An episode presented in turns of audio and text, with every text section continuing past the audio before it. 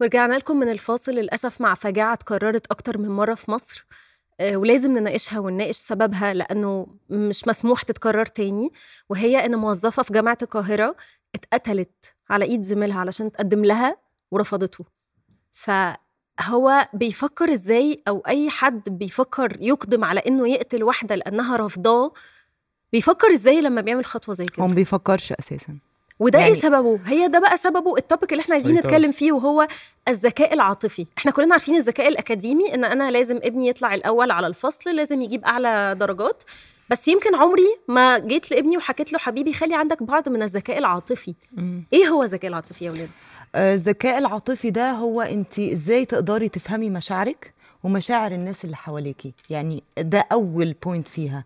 تاني حاجة إن أنت تقدري تتحكمي في مشاعرك وقت الغضب وده اللي بيخليكي تاخدي قرارات مظبوطة مش إن هو السلوك متهورة. تقريبا. يعني توجهي سلوكك يعني تقدري تسيطري على سلوكك وتوجهيه في ناحية صحيحة من خلال فهمك لمشاعرك ومشاعر الناس اللي حواليكي بس ده طبعا مش بالسهولة اللي إحنا بنحكي أكيد فيها يعني أكيد طبعاً. بس هو محتاج. محتاج وعي يعني محتاج وعي محتاج إن إن, إن الواحد يبقى عارف إن هو آه، آه، لازم ي- ياخد مشاعره بعين الاعتبار وأنا أتوقع إن إحنا يعني إحنا كمجتمع بنهمل حبتين موضوع ال- ال- المشاعر موضوع الايموشنز مع إنه مؤثر. قلتها قبل كده يا مريان إن الإنسان آه، دايما هو يعني يعتبر بش- بشخصيته وسلوكه آه، هو عبارة عن محاكاة للبيئة اللي هو اتربى فيها طبعا. مظبوط ففكره المشاعر لما الإنسان يتعرف على مشاعره ويقدر يسيطر عليها هيعرف يتحكم فيها ويعرف يتعامل فيها.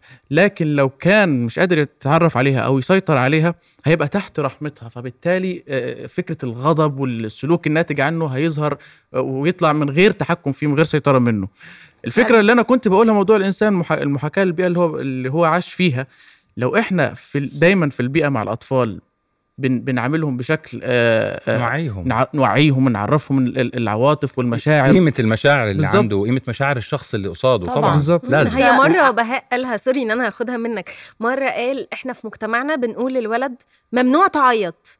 مثلا. لكن أنا لو ابني الصغير من وهو صغير عيط أو زعل أو غضب هقول له فهمني أنت زعلان ليه. بالظبط. اشرح لي إيه اللي مضايقك. فهو هيبتدي يترجم طبعاً. المشاعر اللي جوه مخه دي في كلمات فهتخليه يهدى شوية. لكن أنا واحد رحت اتكلمت مع واحدة زميلتي وقلت لها بقول لك أنا بحبك. فقالت لي بقول لك أنا. مش بحبك. طب بقول لك أنا هقتلك. مش ما منطق. ينفعش طبعا. انت عشان يكون عندك ذكاء عاطفي يا ليديا لازم يكون عندك آه، نقط معينة. أول حاجة تبقي واعية بنفسك اللي هو فاهمة نفسك. تاني حاجة بتقدري تتحكمي في مشاعرك وفي أعصابك.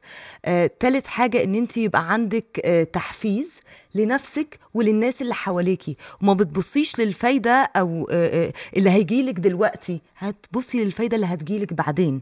وكمان أهم نقطة آه، من النقط اللي بتميزك عن غيرك في الذكاء العاطفي ال- آه، المراعاة. إن انت بتحطي نفسك مكان الشخص, الشخص اللي قدامك. التاني. يعني انت ما تفهمي هو بيمر بإيه. انت لوحدك أساسا لا هتنفعلي ولا هتتعصبي. هطلع له أعذار. بالظبط. بالظبط. هتخلقي له أعذار. انت مش محتاجة أي حاجة غير إن انت بس تسمعيه كويس وعلى أساس اللي بتسمعيه منه تحكمي وتديله فرصته والناس مش زي بعض. بالظبط. يعني أنا لما أكلم ليديا غير لما أكلم محمد غير لما أكلم بهاء كل واحد آه ليه طريقته وأسلوبه وتربيته وهو آه هو متعود على إيه. ما أقدرش أفرض أنا عليه حاجة معينة. مشاكل كبيرة موجودة يا جماعة آه عشان تحلها أو أو تحد منها. الموضوع مش هياخد يوم ويومين وثلاثه أصل الموضوع ده بقاله سنين عايز شغل من زي ما. قلت من. البيئة اللي هو كان عايش فيها.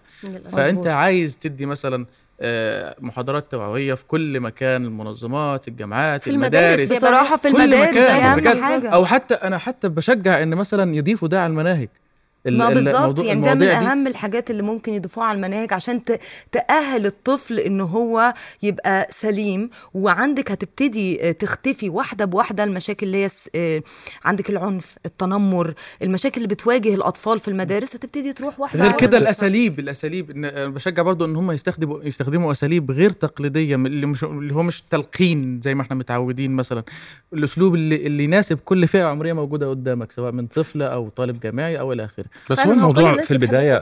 محتاج تقبل أظن.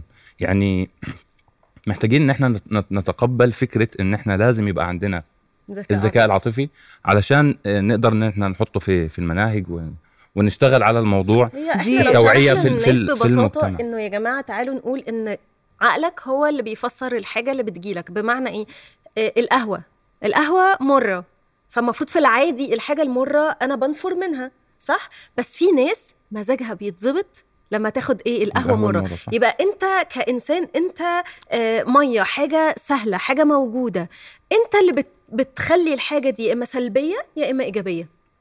فحاول تتعود إنك تقلب كل حاجة سلبية عارفة زي اللي بيتريقوا دايما على قصة بص النص كوباية مليان لا هو بجد بص النص كوباية مليان. مظبوط. لأنك مش. هتعرف تشوف حاجة تانية إلا لو أنت ابتديت بإن أنت تبقى إيجابي مع نفسك أنت الأول وبعد كده مع الناس مع التانيين. الناس وأهم حاجة مع تنعكس. الناس لأن إحنا إحنا ممكن يبقى عندنا أهمية لمشاعرنا إحنا إحنا حاسين بإيه أو إحنا عايزين نحس بإيه بس ما, ما بيبقاش في وصول لل لل للشخص اللي قصادي أو للشخص اللي أنا بتعامل معاه هو حاسس إزاي؟ أو لو أنا حطيت ح- نفسي مكانه في الموقف ده أو في الحالة دي ممكن هو يشعر بإيه أو يحس بإيه؟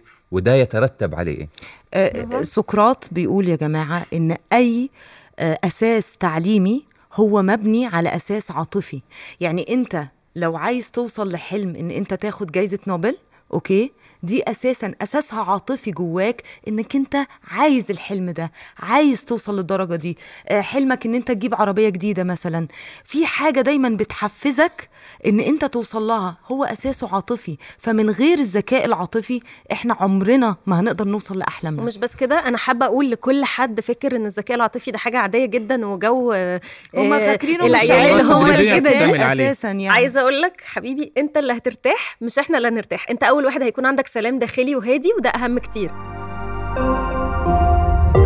رؤيا بودكاست.